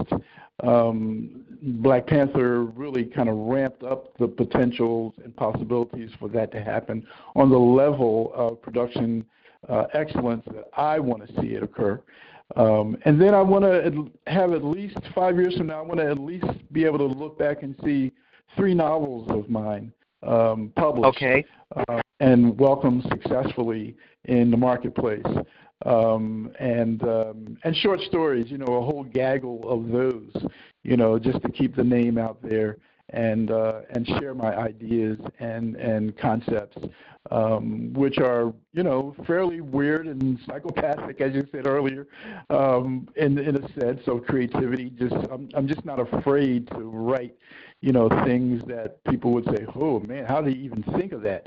you know but you know so many people have come before you and I who have already tread that ground so it's not really virgin territory it's just that you know these are new feet taking the journey and that's what I'm bringing. So three, five years from now, you know, uh, a few novels, a movie, um, maybe a television series, um, the the STEM sci-fi show for kids. It's an educational show, going to teach them about science and math and and technology and engineering um, and so forth. And um, you know, and just really what the the real issue, the conundrum of issues, you know, for me right now is just the discipline of focusing on one thing at a time. You know, because I will begin writing and then I'll have another idea that doesn't fit what I'm writing, and I'll begin to write that. You know, and so I have all of these different, you know, kind of fruits in this cornucopia, but you know, and a cornucopia can contain all kinds of fruit. But the real sure. thing is the cornucopia itself, the thing holding the fruit. And that's what I want to, you know, that's what I've really begun to discipline myself over the last three years is to be the cornucopia itself, not just the fruits, because the fruits will spill forth from the cornucopia. But you have to discipline yourself as a creative person, you know, to harness that mind. You know, so I, what I do is I think of Ben Hur when Ben Hur was racing with those four horses, and uh, in the movie um, when he uh, inter- exchanges uh, or interconnects with that uh, the Arab uh, horse trader, and he's watching uh, his charioteer race them, and they're running off the track. They're really winning, but they run off the track. And what he did was rearrange the placement of the horses so that the strengths of each and the swiftness of each supported each other, and that's what I've learned to do. Mhm. Mhm. And and uh, I did I forgot to ask you this, but um, I I got the thing about the movie that that that that's going to be a uh, administrative collaboration. But do you see yourself maybe doing any kind of creative collaboration? You know, do, do you are there people out there who who you look at and you go, hmm, I, I you know, I'd kind of like to work with that, or, you know, you mentioned, or, or even like you mentioned Milton Davis. Um, he's got, you know, a couple different creative universes out there where he's invited other people to come and write in those universes. He he yeah. graciously invited me to be in his latest Dark Universe um, uh, anthology.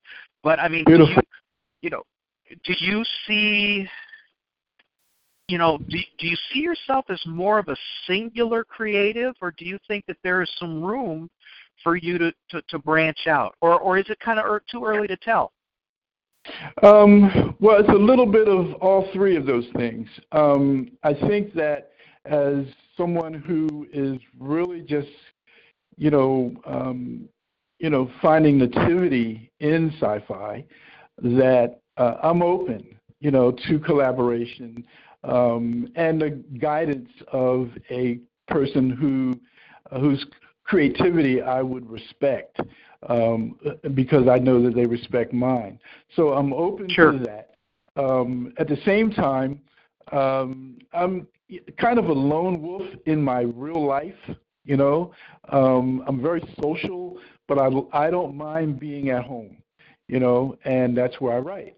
Um, so I spend a lot of time in solitude, um, studying, reading, um, and writing, um, and and looking at sci-fi movies and and series, you know, and and seeing what's out there, what's what's new, what's coming, what's being done, what's been done, and um, you know, so so you know, I I kind of combine everything that you said.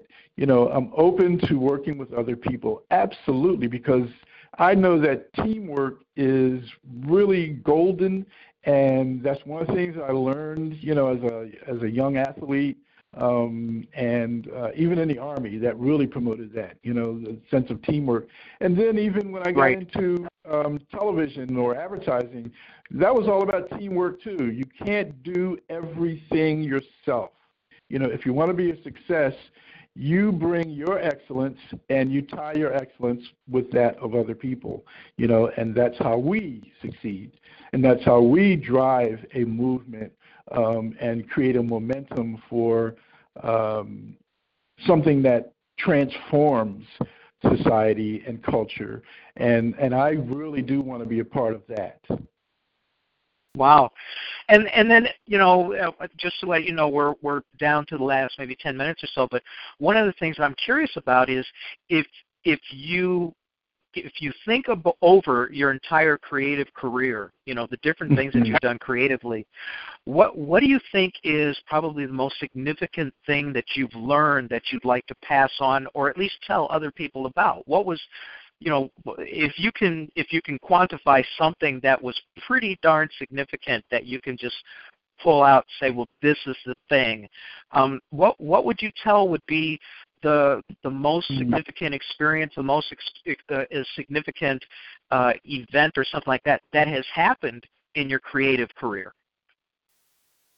Okay. Um, makes or me think of no, it's not too big. Um, it makes me think of the old Crosby, Stills, and Nash song, um, "Teach Your Children Well."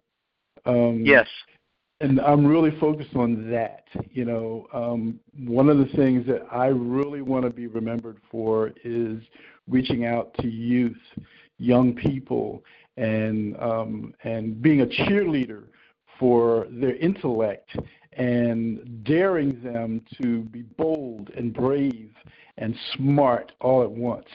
Um, and I was able to do that when I created the Teen Summit show at BET, and the things that I, I intend to do now um, that are spinoffs of that time and that show. Um, Teen Summit, I think, was uh, of all the things that I've done, William. I think that was that stands as the the personal, uh, given me the personal sense of achievement um, and accomplishment because it wasn't just about doing great television, award winning television. It was actually about making a difference using your creative mind to do so and seeing the actual results of that reflected in audience.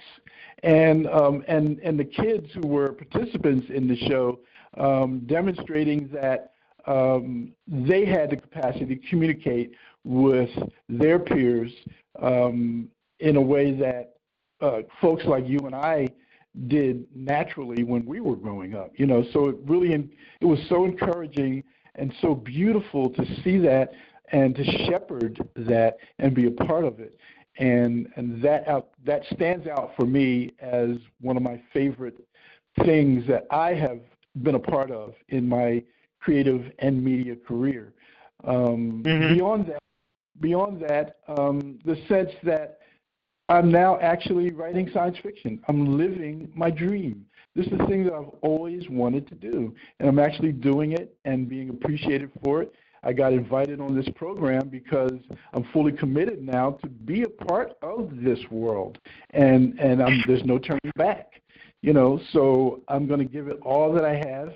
I got a lot to give, and uh, I want people to um, to see to to be able to look into my mind and my worldview and see themselves there um, as well as uh, who their ancestors were and are and who their future children uh, will be and can be based on the way we think now and the things that we do right now to assure that they do have that future, which spins all the way back around full circle to Afrofuturism. For me, Afrofuturism uh, spins back to my initial uh, concept of not seeing black people in the future. I think of Afrofuturism as assuring that we are in the future. Mm-hmm, mm-hmm. That, that, that it's an inclusive future. Absolutely. Yeah. Absolutely. Um, Absolutely. Um, you know, it's. I think that you're in for a great experience that I don't know if you've had much of it now, but one of the things that I've really enjoyed um, having become a creator and, and even doing this show to, to a certain mm-hmm. extent is being able or, or having the opportunity, not being able, having the opportunity for people to to come to me and either talk about my work and what it meant to them or what they thought about it yes. or to have people come to me and say, you know, I was thinking about what you did or what, you know, something I said or, you know, someone was on the show and it made me think about and then they've got this whole new vista ahead of them because it opened them up creative creatively. And and mm-hmm. that to me that that is that's very fulfilling. That's very it's very gratifying um, for two reasons. First of all, I, I'm happy to know that giving up my Fridays has meant something other than you know some sort of vanity project for me, which it's not really a mm-hmm. vanity project. It's more of a pain in the ass. Um, mm-hmm. but but uh, that, and and and the other part is is meeting people like you who without this opportunity without doing this show never would have happened or or the chances of it happening would have been so remote as to not even count on it or to not even mention it. Do you know what I'm saying? Understand. Excuse me. So so when you I think that as you go along, as you produce more more things, as more of your projects come to fruition, I think that one of the really cool things that I hope to see happen to you is for you to have not only the satisfaction but the delight of of people approaching you and saying, you know, you uh, you touched me in this way or you made a difference. And and um, you know, I I don't have that a lot, but when it does happen, it's it's pretty cool. And I'll tell you the the one coolest thing, and I remember this uh, in uh, November eighth of two thousand ten. November mm-hmm. 8th, yes, November 8th of 2010, I was at Walgreens to get a prescription refilled. Okay. And, you know, first first she says uh, uh, the the the woman says, "Okay, what's your birth date?" And I give her my birth date, and she said, "Okay, and your name?" I said, "William Hayashi." And she said, "Are you William Hayashi, the author?" Oh wow, dude! as we sit here, you see, I remember the date. I yes. remember the date. Yeah, you know, man. That, that was that was such that was like the coolest thing because my first book only came out in 2009. And mm-hmm. for someone to even say that, it it you know I was I was taken my mind was blown, but it, yeah, like, it, it did freak me out. Man. It did freak yeah. me out. You know, are you William Hayashi yeah. the author? And I'm thinking, oh well, there maybe there's another William Hayashi author. Well, there there's about uh, eight William Hayashis here in Chicago. Okay, uh, really? two of us are yeah, yeah, two, you know, and and none of us, well, at least I'm not related to any of them. Let's put it that okay. way. I don't know if any of the others are related, but but it's a fairly common name. Well, you know, Hayashi is like the Johnson of Japan, and okay. uh, William is a fairly common name.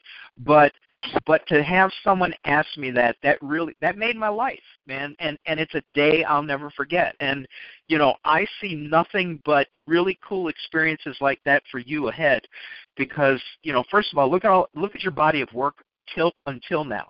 You know you've got people who will go oh yeah you produced this or you did that or whatever and then now you're getting to do your and i'm i'm doing the air quotes your dream job and you have nothing but personal I mean, extremely personal accolades to come. So I wish you the best, man, and and I am extremely gratified and very happy to have met you. Um, this has been a great time, and and I'm I'm going to ask the the you know the know-it-all question, but uh, did it seem like two hours? no, man, you were right. You know, and I and I know this. You know, and I knew it from working in media. You know that time sure. really flies. You know, but I've always been the kind of person who's been behind the scenes. So you know, for me to be in in on the carpet, so to speak, um, for two hours is really um, really different and um, really excellent. You know, I've enjoyed this very much. It's really put some things in perspective. Um, it's helped me to focus even more on my intentions, and um, you know, and I've I've shared some things that I don't talk to anybody about really, because most of the people that I inter, inter, interact with are people in media. So we're just talking about the next show. Um, or yeah. you know, as a as a retired person from that world, um, but doing a, a weekly show um, for a university's television station. Um, very limited uh, exchange, except with uh, the host Rock Newman, who's just a really awesome cat. But beyond that, um, it's all about you know getting my ideas into my laptop and um, and researching things and looking at history and inter interconnecting historical events with something that is transformational down the timeline of genetic flow. That's my story. Yeah. That's those are my story concepts. So all of this discussion tonight has been very helpful for me in terms of the actual vocal expression of what's in the mind of my heart. And you've made my heart shine tonight. Thank you. Oh man, thank you so much. Um, I, I, I admit it was all accidental on my part. Uh, you know, I uh, sometimes I, I'm doing the show by the seat of my pants, but but I, I will say this: I am always gratified when I find a, a kindred spirit, and we do get to talk about you know some pretty substantial things because th- there's so much going on and to Yeah. have someone have have a singular awareness of what's going on is always pretty cool for me because then then there's no limit to where we can go conversationally you know what i'm saying No, that's right. Absolutely. Absolutely. well look uh, for those of you out there who missed it, this is Tony, uh, and, and I said uh, uh, Regus. What, how, what, Regustus? now I forgot how. Regustus? Yeah. Regustus? Yeah, Regustus. Uh-huh. and uh, and he has been our special guest for today and and I'm not kidding when I say I am really really really looking forward to the time where we meet face to face um hopefully we can informally kind of keep track because if you go to a convention that I'm at or vice versa I, Yes. I definitely want to carve out some time because that's going to be fun. Um, I haven't been to anything much on the. Oh wait, I take it all back. I'm in Boston every February for, or at Mhm. least for the last three years, for Boscone. They have Okay. the uh, their their long running science fiction convention up there. I'm due there this February again, um, and then next year next year I'm I'm I'm going to be all over. I'm going to be in Portland, Oregon. I'm going to be down in Atlanta a couple of times, and I I I do hope I get to run into you. So Well, it, maybe it's been a pleasure talking to you. Maybe I'll boogie up to Boston. We can we can connect up there. But this has been a great, great two hours for me, um, and I appreciate you and your brilliance and you know just the the way that you conduct your interviews. It's been so good, so great. Stop, stop. You'll make me blush. anyway, anyway, um, for those of you who have picked this show up live, thank you for being here. And those of you who picked this up as a podcast, again, thank you for picking us up and supporting BlackScienceFictionSociety.com and specifically the Genesis Radio uh, program, science fiction radio program. Um, on behalf of Jarvis, because he's not on the line or anything, I'm going to close out the show. For those of you who are interested, the Earth Squadron movie, BlackScienceFictionSociety.com Earth Squadron movie is still moving forward. We're hoping to have a really cool trailer out for, if not, uh, some substantial uh, film for Dragon Con next, I guess that's next Labor Day. Uh, Labor Day 2019. In the meantime, keep an eye out the, on the site for some updates on that.